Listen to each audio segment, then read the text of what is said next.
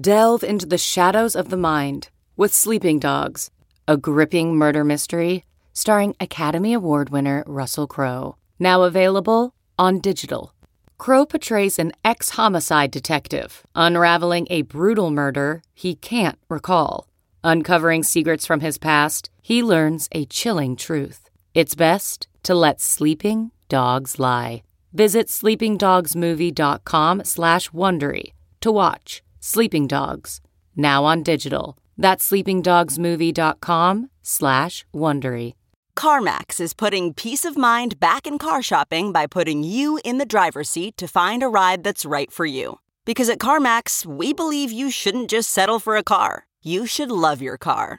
That's why every car we sell is CarMax certified quality so you can be sure with upfront pricing that's the same for every customer. So don't settle. Find love at first drive and start shopping now at CarMax.com. CarMax, the way car buying should be.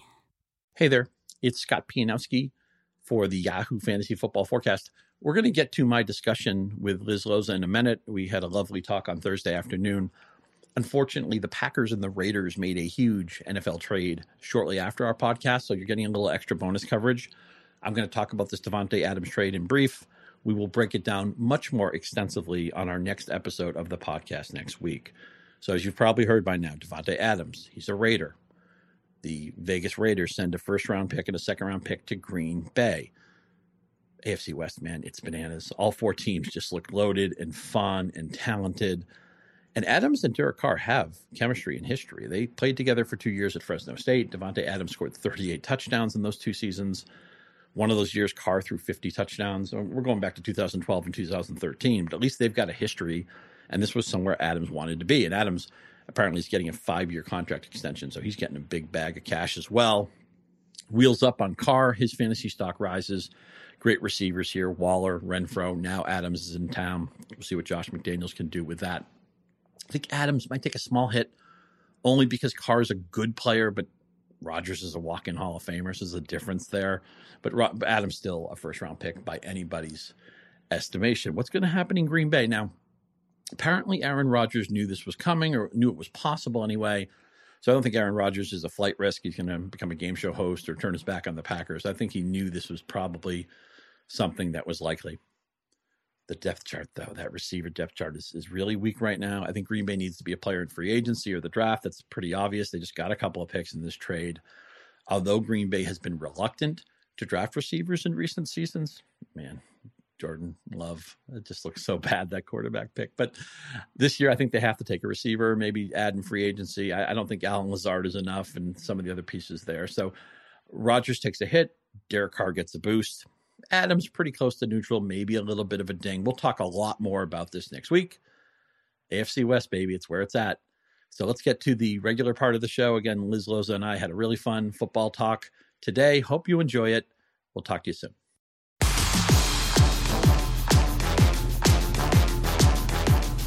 Hello and welcome to the Yahoo Fantasy Football Forecast. I'm Liz Loza, joined by Scott Pianowski today, and we're going to do a recap on all of the free agency news that's happened in the last couple of days.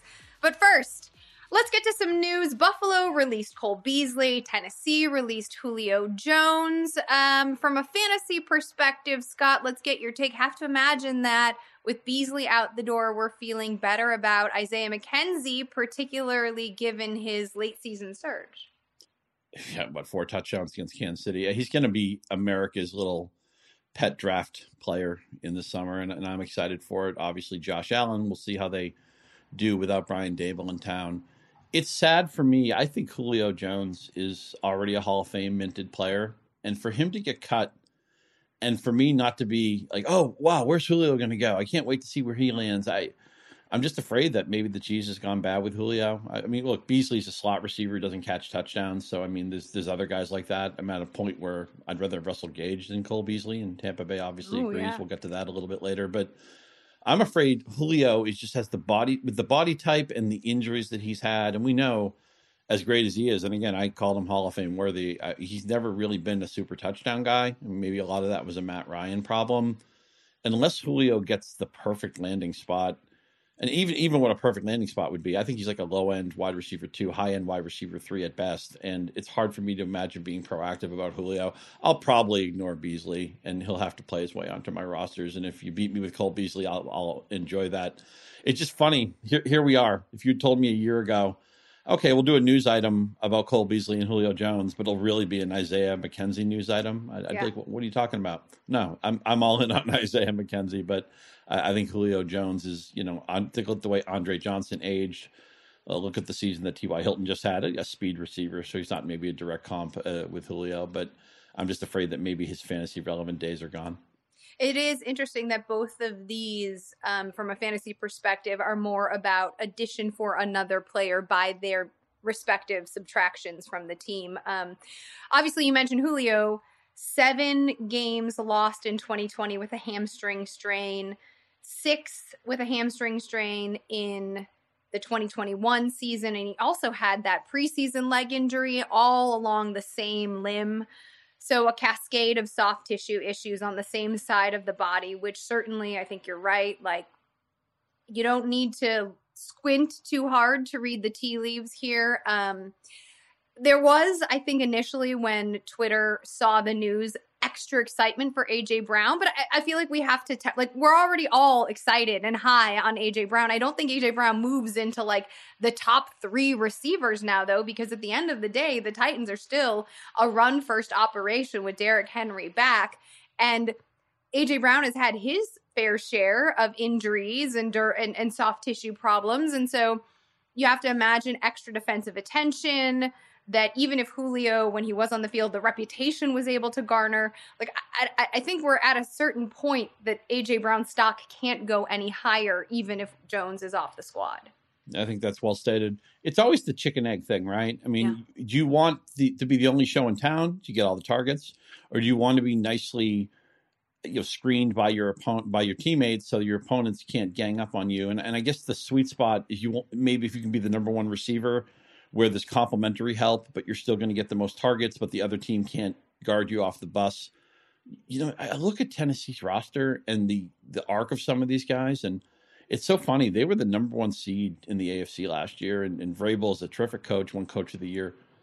I think there's a fair chance they miss the playoffs next year, and I don't think I'm saying. I don't even think that's like a hot take. I, you know, I mean, it's not a strong division but I prefer the Colts in that division. Obviously, the AFC West has become like an unbelievable playpen right now with, with four fascinating teams.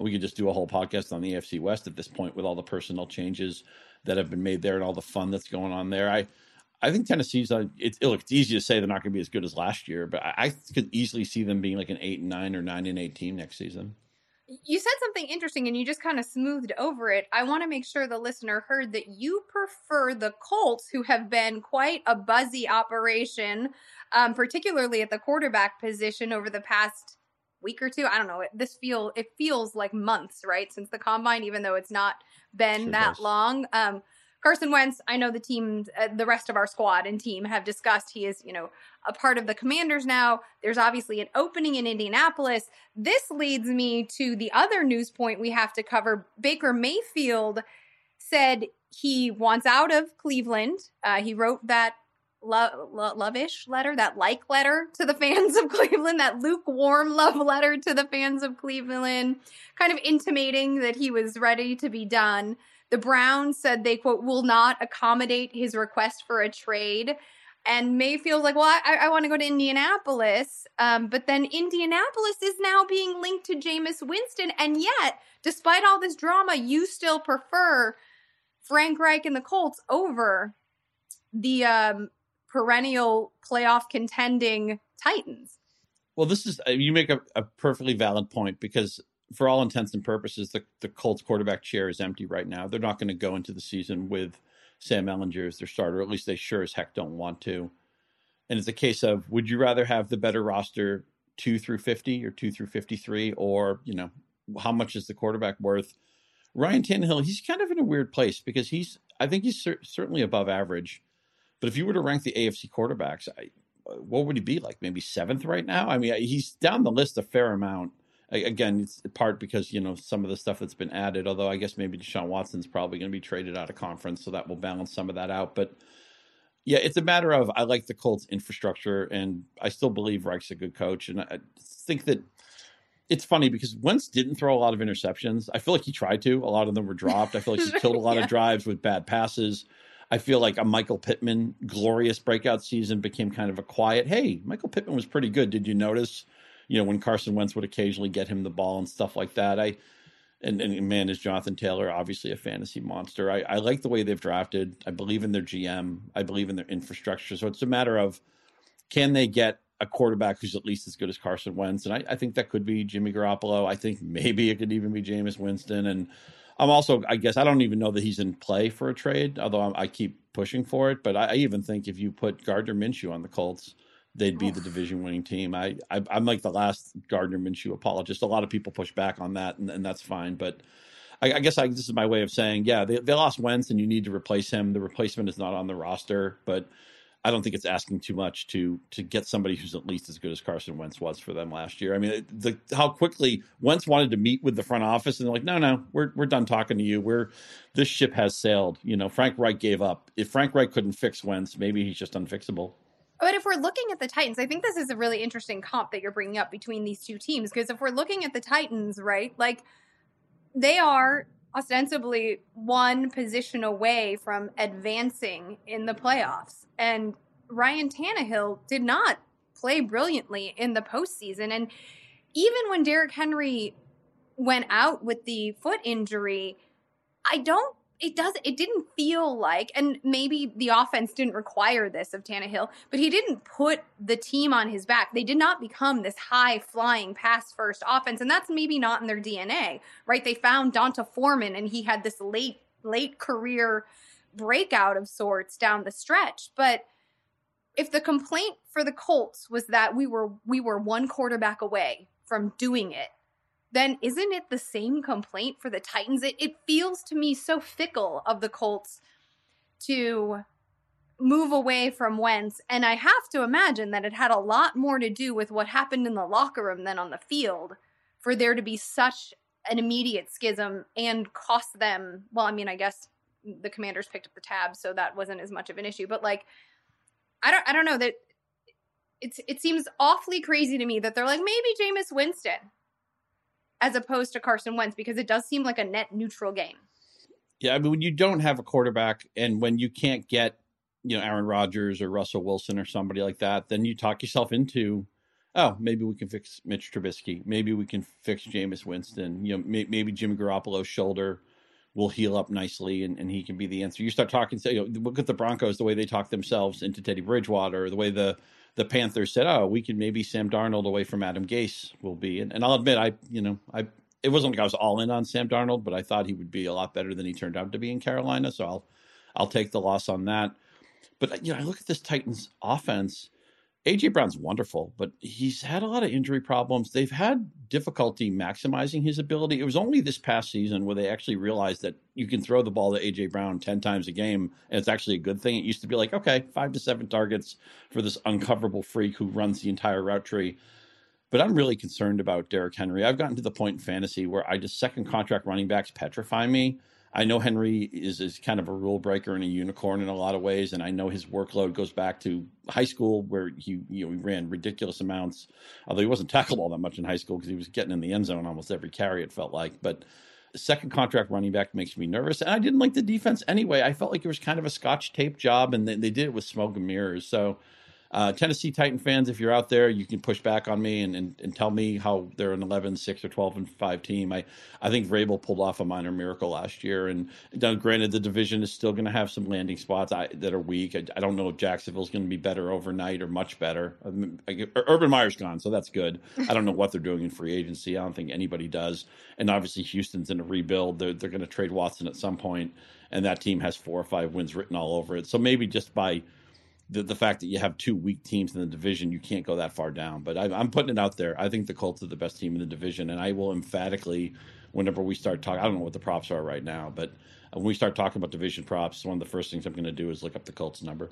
I, like that's a great thing to to bookmark. What would you would your opinion change at all if it were Baker Baker Mayfield? Like how how do we feel about Baker Mayfield as the Colts quarterback, noting that Reich is a is a bit of a creative genius, right? That he can work with multiple talent, but also when you look at what Baker Mayfield does, it's so reliant on timing and finesse and precision. It's not you know, it's it's not it's he's the opposite of Jameis Winston and to some respects Carson Wentz. It's not like a stand in the pocket, scramble when you can, and just chuck the ball real hard. It's much more tempo based, timing based, rhythmic, and that takes that takes time to establish. Like rapport matters, I think, much more when you have a quarterback with that particular skill set, as we saw with OBJ. Right. Yeah. I mean, they couldn't get him going, and then and Beckham was a really useful piece of the Rams championship, and I I still think Beckham was going to have a huge Super Bowl game. Maybe he would have been the Super Bowl MVP had he been healthy that whole game. It was a shame to see him get hurt, but I'm sure the parade took some of the sting out of that. You, I was talking to our friend uh, Troy King, uh, who does great work. He's been on our show before, and um, about the Mayfield, you know, kind of this whole drama that's going on there, and Baker Mayfield's semi cryptic note about how he, you know, him and the Browns are kind of breaking up, and I found myself in a weird place because Mayfield, he didn't play well last year, and I was just begging for him to get benched. And he was hurt; he was playing through an injury. I get it, but I, I was of the mind that you know a healthy Case Keenum, I think, would help this team more than Baker Mayfield, who's obviously compromised. And he's on every other commercial, right? It, it just became kind of frustrating. And then Mayfield puts that stuff out, and and I know it's a PR thing and, and all that, but I found myself kind of feeling sorry for Baker Mayfield, and I think that that was kind of where Troy landed on that too. And maybe it's just a case of you know some relationships they have they they have a shelf life or they they don't work out for whatever reason and and you know maybe Baker Mayfield can be happy somewhere else. He seems like a a guy who did like the Midwest. Maybe the Colts would be a good fit for him just his personality and that background and everything. And I still think Frank Reich is a heck of a football coach. Just because he was maybe had the vanity to think he could fix Wentz and he couldn't do it doesn't mean that a healthy Baker Mayfield who, you know, who did win a Heisman Trophy who was a, a number one overall pick who um, you know, does still get the 95s when they do the ratings for power arm strength. I fought back about that a little bit. People like, no, no, at the combine, he actually graded really well for arm strength. Of course, you know, accuracy can be a different thing at times, but I Baker Mayfield is somebody I would I would be very interested in taking a chance on getting him away from a Cleveland environment that I think went bad for him and with a healthy shoulder because he again it was the left shoulder but he played hurt all season looked like a guy playing hurt. Obviously they never unlocked beckham. I mean maybe just him and stefanski couldn't really get in rhythm. I, mayfield's young enough. I, I, he's never going to be an mvp or anything like that but i still th- think he can be somebody's answer for the next five or six years. I would love him to land in indianapolis. All right.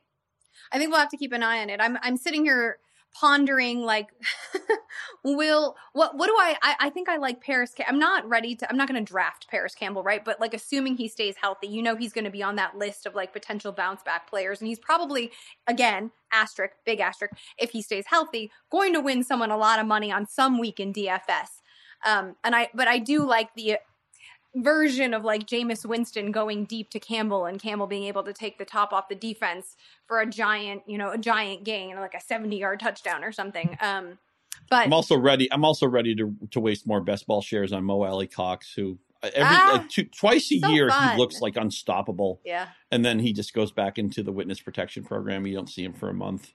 But with Jack Doyle finally out of the picture, maybe maybe Cox can spread his wings let's uh, stay in the division. I don't know why we have to stay in this crappy division, but we're going to do it because Houston uh, has some news. They signed Kyle Allen previously of Washington to a one year, $2.5 million deal. So at first blush, this looks like the team is all in on Davis Mills, but of course, they have a very high draft pick, the third pick in the uh, 2022 draft that'll take place, obviously, next month. Um, so Lovie Smith was asked about this move, and he said, "quote There's a real possibility of us getting a great quarterback when referencing this third overall pick."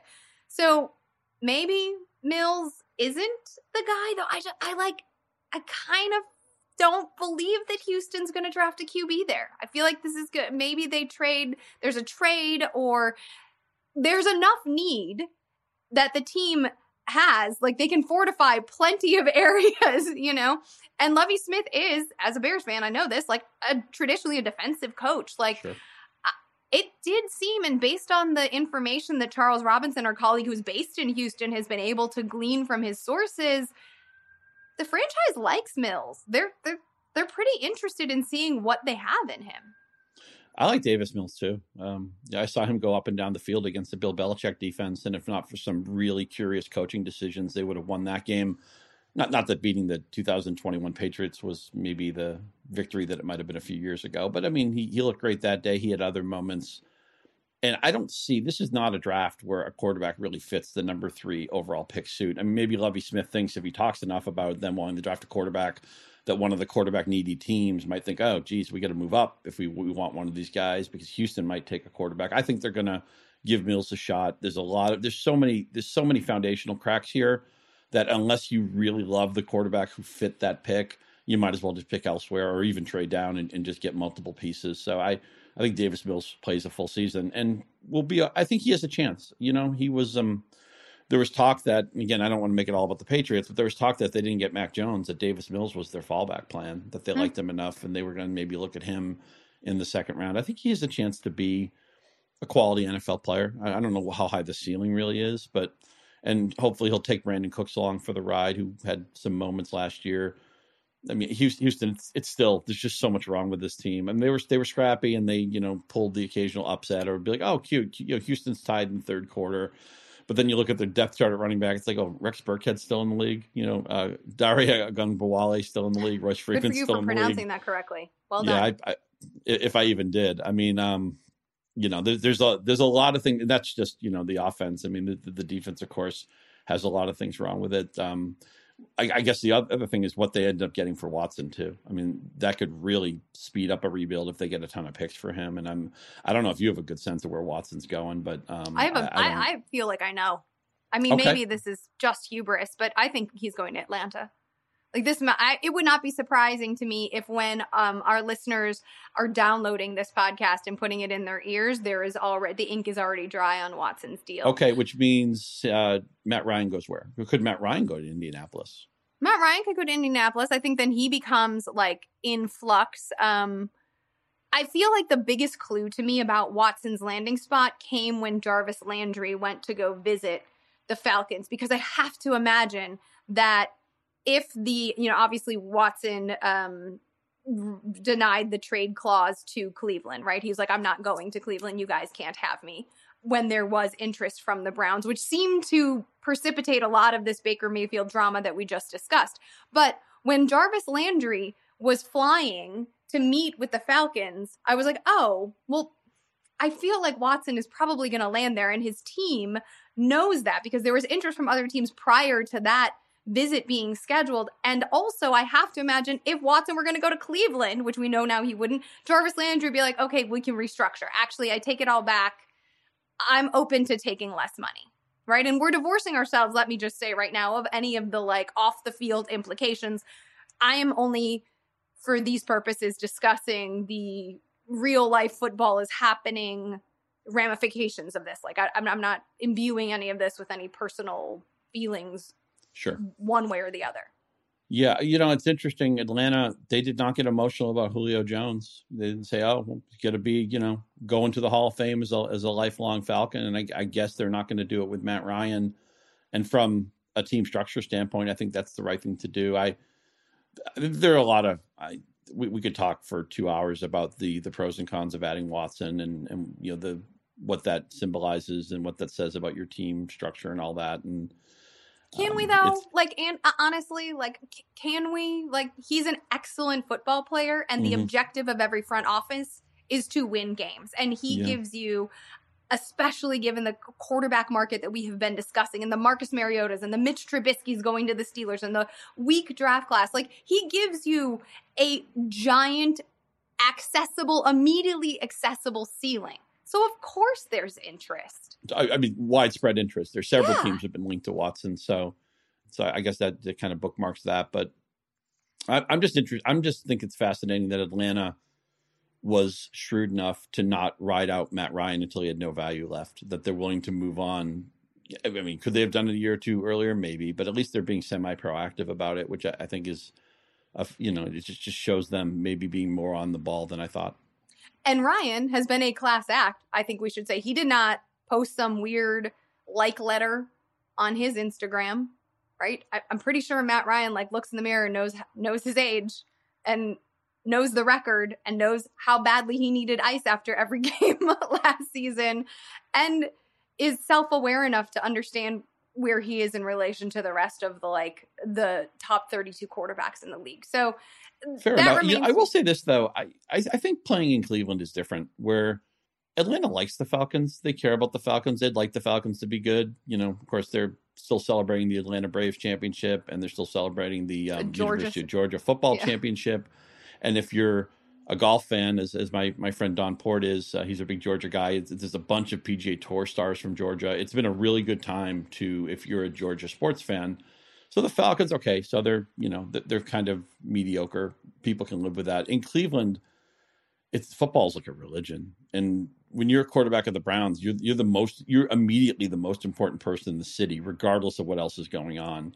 And I, I, think Matt Ryan can kind of live his life a little bit anonymously in Atlanta, where in Cleveland it's almost like I, don't know. I just I just I feel again going back to that conversation I had with Troy, I felt some sympathy and empathy for Baker Mayfield that I wasn't expecting. I, I actually kind of hope that he can get a nice landing spot because I don't think Cleveland. I think Cleveland in a lot of ways kind of I don't I don't want to say set him up to fail, but maybe it's just a bad fit for him.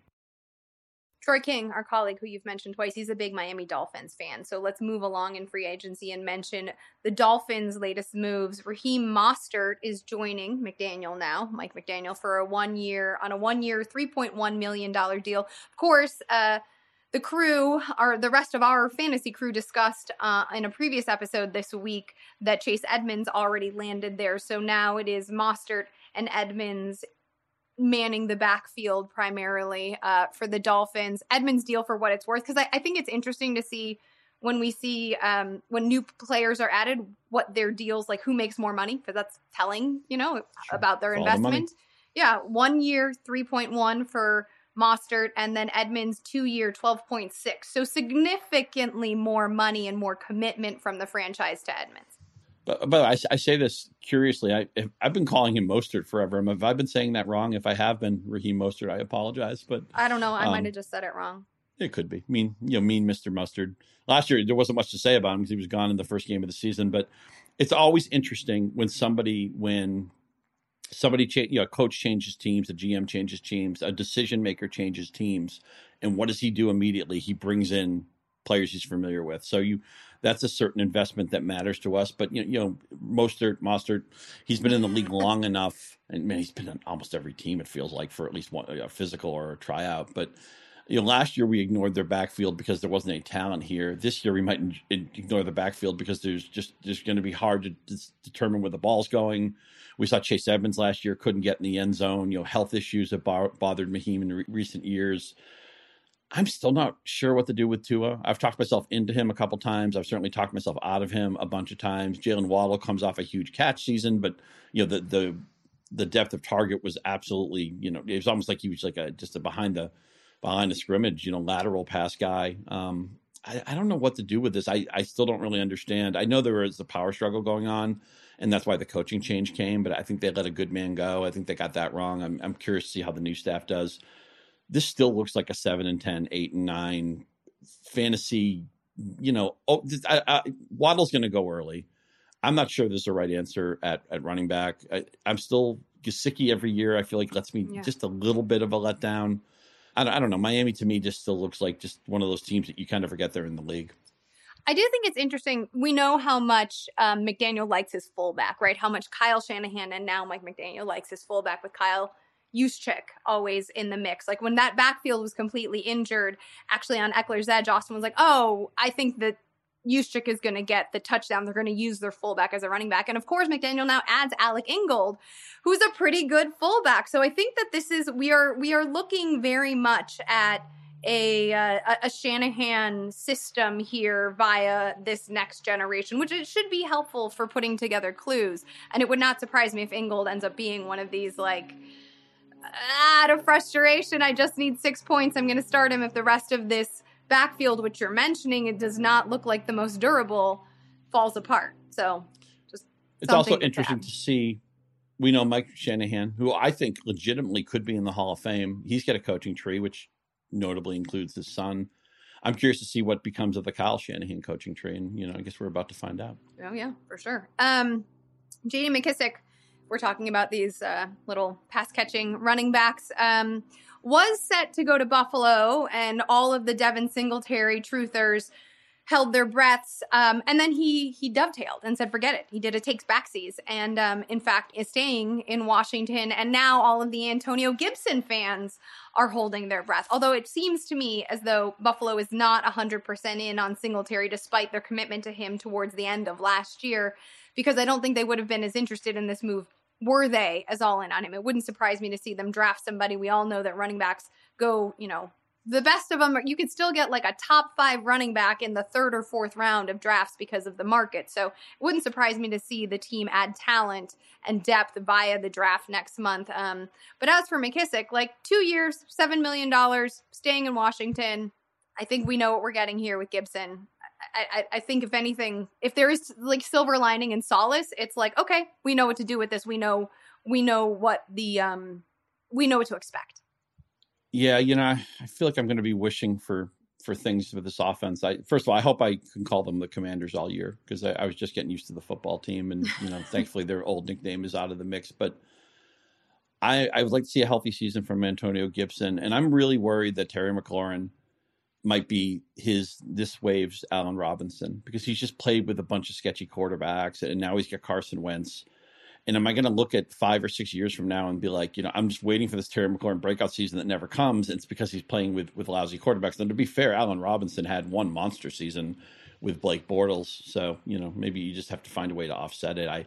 I remember last year when I saw McLaurin was working with Doug Baldwin. I'm like, okay, I'm I'm getting all the McLaurin. You know, Baldwin was one of my favorite players, was a terrific route runner, and I think I think McLaurin wants to be great, has greatness in him but isn't is it's not going to come out with a quarterback. But as far as McKissic, I mean, he is what he is. He's one of those guys that you would not want to primarily play as a running back two or flex, but when injuries pop up, when byes pop up, it's like okay, you know, I'll throw out McKissic and hope this is the week he catches six passes. Um, you know, he's not a big touchdown guy.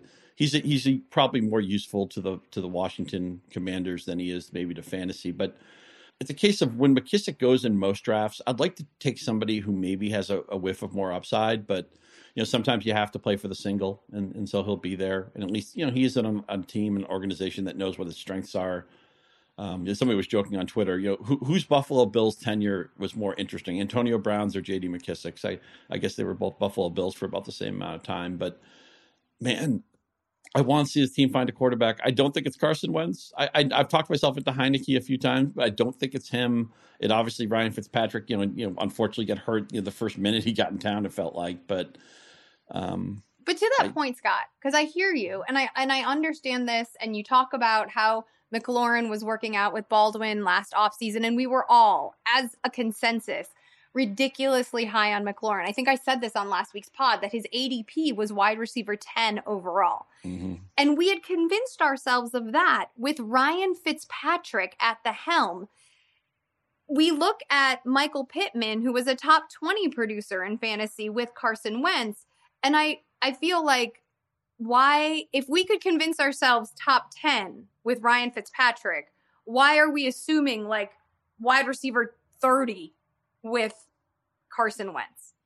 And this is totally the way I'm going to narrative it, and it doesn't mean it's right or not. But I guess I talked myself into Fitzpatrick making those DGAF throws. Sure. Those maybe I should call them YOLO throws for McLaurin, where it's like, okay, you know, I'm not sure if you're open or not. I'm not sure if the if the safety is going to roll over or not. But here it is. Just try to catch it.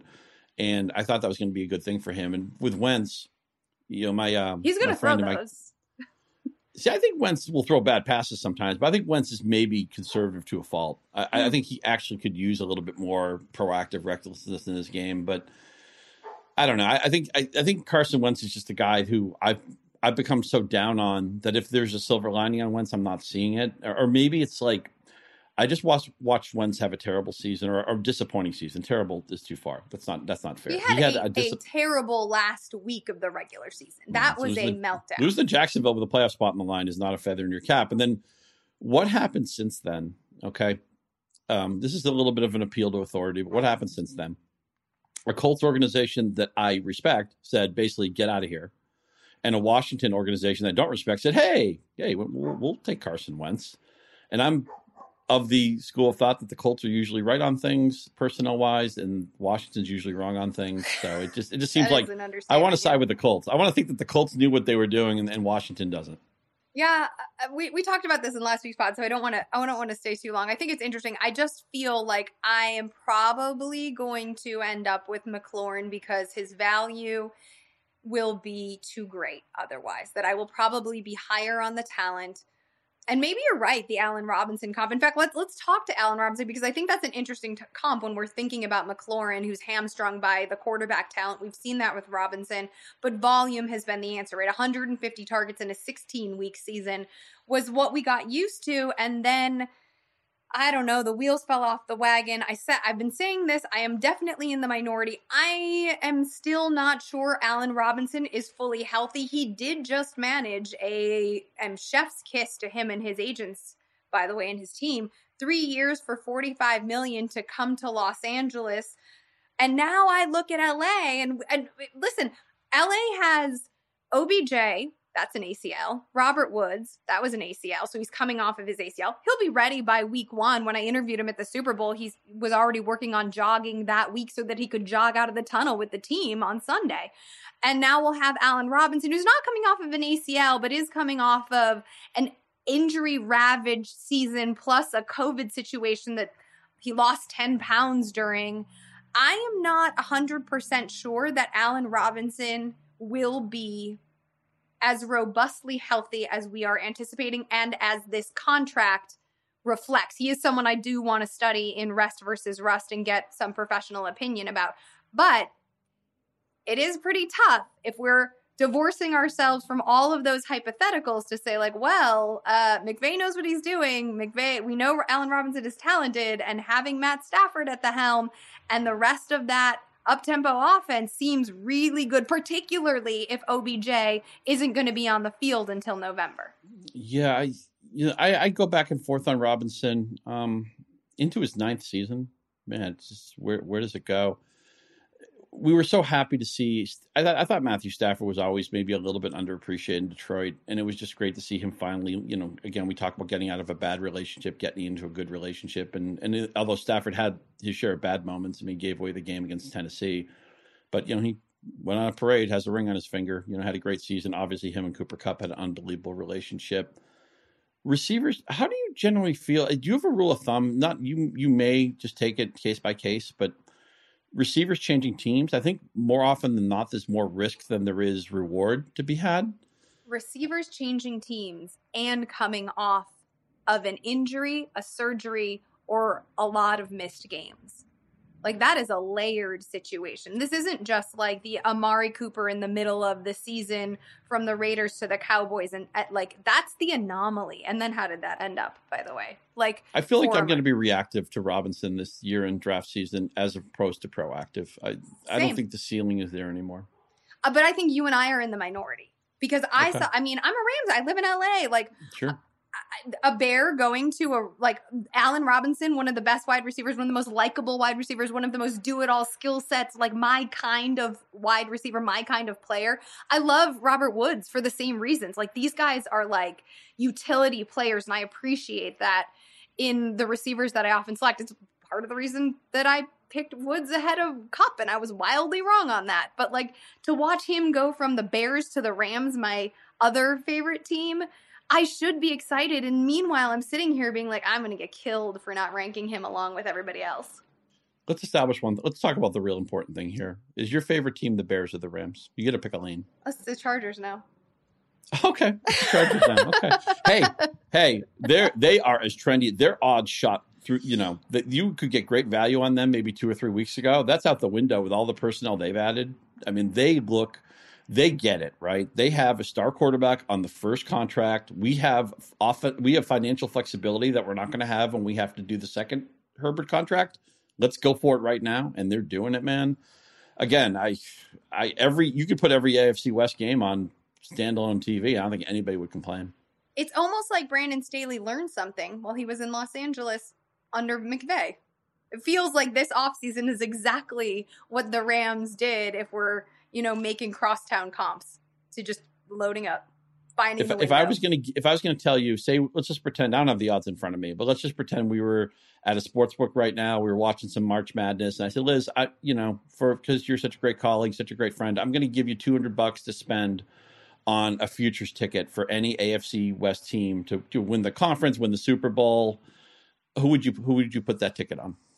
I, I mean, I would have to debate between the Chargers and the Chiefs, but probably I would, given the defensive moves lean towards the Chargers. You're right. Right. Like, uh, I mean, look, I mean, you wouldn't be you wouldn't be human if you know after that great season with with Austin Ekeler, if you didn't have a little bit of. I mean, the Rams could be your team, but I mean, could the Chargers be like kind of a, you know, a side piece? I got a lot of side pieces now, Scott. That's too much for one lady to handle. Are you allowed? Are you allowed to root for three teams? Is that allowed? I, I, don't I think know. You might just have to drop the Bears. I think somehow the Bears might have to get lost in the shuffle. Oh my gosh! Well, if Justin Fields, I, that's a whole. Uh, anyway, let's let's go. Let's go back to. Let's get back. You're betting on the Chargers. I I, I oh. read that as you're betting on the Chargers. All right, Scott. We can talk about me and my side pieces. Fine. I hope mom doesn't hear this. Another time, let's in fact get back to free agency. Uh, Chris Godwin, officially, it's official. Ink is dry. Signed with the Tampa Bay Buccaneers. He's coming back on a three year, $60 million deal. Also, Russell Gage added to that trio of wide receivers expected to complement the aforementioned Godwin as well as Mike Evans for an three year, $30 million deal. I like Gage as like a sneaky PPR play. I mean, the volume that he was able to command down the stretch, I think really did in fact, you know what's interesting? His career effort came the week, I believe it's week 13, the week that the Falcons played the Bucs and he had that like 11 catch 130 yard game that was a career effort and clearly Tom Brady was watching because Tom Brady after unretiring reached out to Russell Gage personally and said, "You want to come play with us? Like stay in the division, come to the pirate ship." And I don't, I mean, re- honestly, if you're Russell Gage and you answer the phone and it's Tom Brady, forget the pirate ship, forget Tampa. You just say yes. Right. They're probably running routes right now, as far as we know. And you have an excellent memory. Um, I wouldn't have been able to come up with 11 for 130 in week 13 against Tampa Bay. But that is exactly what Russell Gage did. I, I think Russell Gage is going to catch, you know, 95 balls. Tom Brady. Tom Brady's a circle of trust guy, and he's basically saying, "Look, come with me. I'm coming back we I was an eyelash away from being the MVP. I was an eyelash away from getting back to the championship game. I still have good football to play. We don't know how healthy Godwin's going to be, but I mean, they're going to try. I hope they also bring Leonard Fournette back, by the way. But I'm excited. I think it's going to be a little crowded on the Gage bandwagon, and it seems weird to even say things like Russell Gage bandwagon, but I'm in because I know how Tom Brady is, and I and I bet they've thrown you know I don't know just a slew of passes together before they even get to organized team activities. So uh, hopefully, Godwin can heal up quickly. They they must feel pretty good about his health status if they threw the money at him. And you know, we know Mike Evans is still, I, think, on a Hall of Fame trajectory. Although he's getting close to the age where you start to get a little bit nervous. I think, given look, his skill set, right? Like given sure the the and, way he plays the game, 100. And Brady coming back. I mean, look, I, and I know that New Orleans' defense is his kryptonite, but I mean, we, we, he lived as great as Tom Brady is, and we no no need to debate any of that but he lived that AFC East life where he never really had a quarterback to push him. And then he goes to the NFC South, and what's happened? All the teams are in rebuilds now, or in kind of like, what do we do now mode. And he, again, he needs to solve the Saints defense. He did beat them in the playoffs last year, but he didn't play great in that game, and they've eaten his lunch. It was really the New Orleans Saints defense who took away his MVP award because he was the front, front runner. And then they play Sunday night, they throw up a bagel and all of a sudden it's it's the Aaron Rodgers show. I, I still think Cooper Kupp should have been the MVP last year. That's that's a discussion for another day. But I'm excited about the Bucs, man. They're gonna win 12 or 13 games. They're going to clinch this division early enough that we're going to be worried about them sitting guys. Uh, you know, I think Brady's going to be in the in the MVP conversation again. And Liz, if you want Russell Gage, you're to have to go through me to get him. oh man, I don't know. Well, I just I like that you you know I had my estimate at like 80 to 85 catches per game. Like, but that I think is per conservative. Game, sure. Yeah. No, not per game. For on this only season, only Cooper season. Kupp gets 85 catches a game, and Fair, everybody else that would be unrealistic. Thank you for uh, adjusting that. But I mean, just like also the Bucs they're they're going to take some defensive hits. There are a couple of O line issues like Marpet's Sure. retirement that I'm a little Retirement, bit yep. concerned about for Brady. How much of They this get Shaq Mason. They got uh, Shaq Mason, uh, Brady's old buddy from New England. Although whenever Bill Belichick trades a veteran, you always get a little bit nervous, especially as cheaply as Mason was acquired. But you know, uh, Brady. Look, he's not. He's no 719 pass attempts last year, leading the league. Yeah. 719 passing attempts. Like they're going to eat. They're gonna eat. They're gonna eat. They- Book it right now. They're going twelve and five or thirteen and four. So, what was your take as a Patriots fan when Tom Brady unretired? I mean, I know I will say, like, I was like, oh, Tom Brady actually doesn't like staying home with kids. That sucks. It sucks so bad that he was like, you know, I'd prefer that I get my ass beat regularly on Sundays than have to stay home and parent. But what was your take as a lifelong Patriots fan? I mean, I, I just think the league is better with more good quarterbacks in it. Tom Brady's still a good quarterback. If I had my druthers, actually, I'd love to see him in San Francisco. I think a one-year victory lap in San Francisco would be perfect. Now, Tampa Bay said, "Hey, we're he's our guy. We're not trading him to anybody unless you you basically empty out your your draft capital." But I, I just I don't think we have enough good quarterbacks in the league. So if one of them wants to unretire, other than the fact that it totally spit all over my Tom Brady retirement appreciation piece that I wrote, Oh. Um, you know, um, other than that, I, I'm happy to have the if if the quality of the quarterback play goes up, I'm I'm in favor of it. I love the story about him watching LeBron hang like 54, I think, on that game, and him being like, "Nah, LeBron can't be the only old dude beasting. Forget that." And then they like texted one another, and he was like, "That's it. That was the." Though that was the linchpin for him to like come back and Tom Brady is so competitive that he doesn't even want to be the best at his sport. He has to be the best Gen Xer that is a professional athlete currently playing. Right. Yeah. These goats measure themselves against themselves. You know, I, I remember, I think Tiger was it Tiger Woods and Federer who had a, a rivalry going of who Right. had more majors. And then that, one of the, right before Brady unretired, he was hanging out with Cristiano Ronaldo, the, the soccer star. And Ronaldo's like, You're done, right? And Brady's like, "Eh, Yeah. You know, day, day or two later, you know, had had to upstage the selection show. They broke into the selection show to talk to Adam Schefter, but um, but anyway, whatever. I mean, I say whatever you want about Brady, and I know some people are going to be fatigued by him, but it's going to make Mike Evans better. It's going to make Chris Godwin better. It's going to make Russell Gage an elbow conversation that we can have in a, in a few months. So to me, that's a win. Uh, so uh, teams that don't win, the Giants, although they are trying their hardest, um, They're trying. one would would assume, despite missing out on the Mitch Trubisky sweepstakes, which is a bit surprising. He ended up going to the Steelers, but they did sign RSJ Ricky Seals Jones, which there's a need for now that Kyle Rudolph was released and Evan Engram is on his way to Jacksonville as part of that giant spending spree. And if we're talking about the other New York team and also tight ends, the Jets signed Tyler Conklin as well as CJ Uzomah. I like this. Hold on. When I talked earlier about like the contract specifics to see if there's a favorable play in fantasy, like if I look at Conklin and Uzomah, Uzomah, take your pick. I will favor Uzomah because of the five touchdowns that he managed as part of the Bengals' electric passing attack. Uh, I think Conklin only had Conklin had more targets, but that didn't really happen until Irv Smith got hurt and opened that up for him. Three years, 21 million for Conklin. Three years, 24 million for Uzomah. Do you have a take here either way? Because I do feel like one of these guys is going to end up having, you know, bye week filling utility, kind of dart throw utility for fantasy. Yeah, I, I feel like Andy Behrens and I on the Waiver Wire podcast did a lot of talking about guys like Tyler Conklin. I don't know if I ever got the timing right. I'm also curious to see what happens with Austin Hooper, who's been let go by Cleveland, who I still think has some good. may- Again, maybe it's just a Cleveland thing, you know. And they had so many tight ends. They made an investment in David Njoku, so I guess that made Hooper expendable. Uh, but these tight ends all sound like the, the, they're going to be waiver wire fodder. They're going to be players we, we roster for a week or two, and then we end up cutting. And then you go on that great tab, that player history tab on Yahoo, where you, can see, you can track what's happened to a player since your fantasy season started, and you'll see like seven different people in your league rostered Tyler Conklin at one Yeah. point. Yeah, I, I, I- I am curious to see how the uh, Uzomah.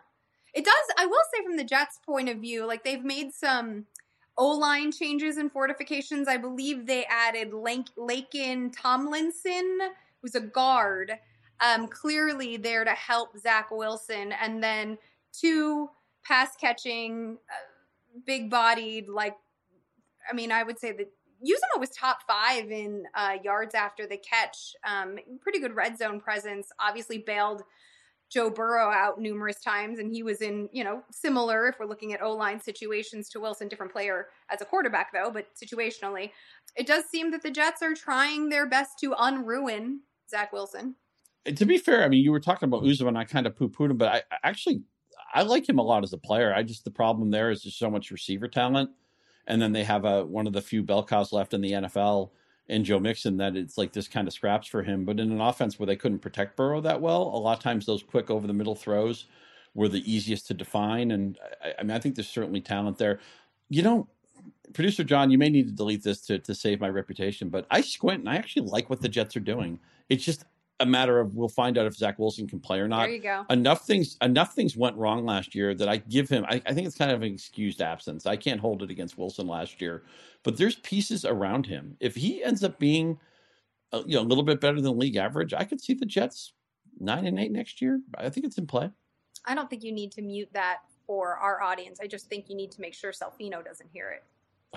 yeah, maybe I'm talking to Mike too much because if you talk to Mike too much, you, will think that that Joe Namath is you know is 25 again and the Jets are going to the Super Bowl. But uh, hey, look, it's you know it's March. It's silly money's getting thrown around, so we, we have to say a few silly things on the podcast. I'm feeling optimistic about the Jets. There it is. I said it. I'm Buffalo uh, Buffalo made up for that reverse course situation on Jamison Crowder with two signings, not at the running back position, but OJ Howard, who we know is this spark genius, right? Like the metric mavens have always loved him, despite the fact that he's never been able to like fully put it together for a season. But he's going to uh, Orchard Park on a one year, $3.5 million deal. A little bit of a prove it there. Why not? Um, Dawson Knox obviously, I almost feel like OJ Howard's addition to the Bills is more of a hit to Gabriel Davis's potential red zone opportunities than Dawson Knox's. I also wonder if it's possible that they could look at Howard as an extension of the blocking game and the run game more than he is as a pass receiver. Even though you think, uh-huh. I mean, you see his yeah. his physical ability, and you think, man, this guy could be a monster if they unlocked him. Obviously, Tampa Bay never could do that. And for a second, it looked like maybe Rob Gronkowski in Buffalo was going to be a thing. I would think now that Brady's coming back, that just means that Gronk is in the bag. For for you know those two guys are just going to walk in the sunset together. But um, what are you going to do with Dawson Knox next year? I he has a breakout season. It can be really tricky when somebody has a breakout year. You think, well, I don't want to. You know, there's going to be regression. His ADP is going to rise significantly. Are you going to be in or out? You think on Knox next next? I season? think it is situational. Um, and I think that when Dawson Knox was on the field, Josh Allen played better. He was consistently elevating Allen's play. Allen looked to him. And you know when they played the Patriots, I uh, it, yes, it was that cold weather game, right? But when they played the Patriots, I was like, well, the effort is going to be ahead of before the weather report became the weather report, right? I think the team's really going to focus on taking away Dawson Knox. So I am I think a lot of fantasy drafters, and we'll see like where the ADP falls, but I think a lot of fantasy drafters are going to assume they're going to see the OJ Howard signing. They're going to think about Daboll and regression, and they're going to like rightfully lean towards the volatility of the position and be like, nah. And I am pretty comfortable that, especially if you have a new OC in town, he is going to try to do everything that continues to not just stabilize, but elevate Allen's play. And whether it's energetic or X's and O's, Knox did that throughout 2021. I'll admit too, I always have a weakness for players who were like in, in fantasy baseball, it's like everybody starts at shortstop who's who's uber talented, and then maybe you stay at shortstop, maybe you become an outfielder, you become a third baseman, whatever it is. But uh, Dawson Knox, a former quarterback, who is you know he's still learning the tight end game. But when you learn when you start as a quarterback, you understand how everything works on the offense, and I think that's just a great advantage to have. You know, Belichick loves to collect as many former quarterbacks, so he can throw as many gadget plays. That for a while, yeah, looked like Jakobi Meyers point. was more likely to throw a touchdown pass than it was to catch a touchdown pass. And, and just because you mentioned it in passing, as glorious as that Patriots Monday night win was in Buffalo in the wind, what did Buffalo do? They played New England twice uh, after that. They could not stop. Uh, New England had no chance of stopping Buffalo in the rematch in New England to the point that I was telling friends on a text thread just start onside kicking or fake punting. You're not stopping these guys. And then literally in the playoffs, I don't think they stopped them at all. I think they had like what seven or eight touchdown drives in a row. It was just uh, what a beatdown that was. And man, Buffalo Buffalo's got to be smarting. I mean, the, the, Rams are a good team. Don't get me wrong, but they got to be like Cincinnati. We were better than them. We would have beaten them. This was our year, and I I feel like Buffalo. Man, Josh Allen is just sooner or later, you know, they could go back to Super Bowl. Josh Allen is like the best quarterback in the league right now who doesn't have an MVP, as far as I'm concerned you got to think they're they're going to be like all in. Where I know the the conference is loaded, but the division in the AFC East isn't great. You would think that they already have that in the mail right now. It's time for Buffalo to just you know go put the smackdown on the on the rest of the NFL. The Von Miller signing certainly suggests Love that it. they are in alignment with you. He's 32 a bit of a late career mercenary, you know. Uh, six years, though, at 32 years old, he signed a six year long deal. Of course, there are potential outs throughout, but $120 million after winning two rings in his career. So it does look as though Buffalo is uh, in agreement with you, Scott, and they are willing to lay the hammer down both offensively and defensively. There was obvious need on defense here, too and plus Von Von Miller's your handicapper, right? He's like, okay, Denver can't win. Who can win? The Rams can win. Okay, we won. Party, parade, ring. Okay, I got to go somewhere else. Who can win? Buffalo can win. Von Miller is your handicapping Huckleberry, and and you're also very wise to point out. I, I know this should go without saying, but you know, Gregg Rosenthal made a great tweet about it a few days ago when you're talking about the money these contracts, it, a lot of it is the the quote unquote agent, you know, boldface money. You know, it's not real. A lot of it is is based in incentives and what the deal could be worth and what the team can get out of and stuff like that. Just you know, read between the lines and, and see the contracts for what they really are, not the illusion of the big money. They're always going to tell you what the maximum value is, but so many of these contracts will never get close to that. That is such an interesting part to me about the strategy of like trying to make sure that your clients continue to get paid more and more, right? If you can inflate the narrative of the contract or the media positioning of the contract, then you can have more leverage in the uh, conference room and close. Well, it's funny. Is- it's funny. Early in the player's career, it's always they're always thinking from the player perspective. How can we get out of the contract? And then later in the player's career, it's always the team thinking, how can we get out of the contract? So, yeah. Yeah. All right. That is going to do it for us this week. You can follow me on Twitter at LizLoza underscore FF. You can follow Scott at Scott underscore Pianowski. Look at us with those underscores. That's why we're so aligned. And while you're there, make sure you're following at Yahoo Fantasy. We'll be back with another episode on Tuesday, undoubtedly covering more drama. Maybe we'll have some Watson news. I'm sure we'll have some Baker Mayfield updates and wherever the league is taking us to next. Until then, enjoy your weekend, enjoy March Madness. We're out.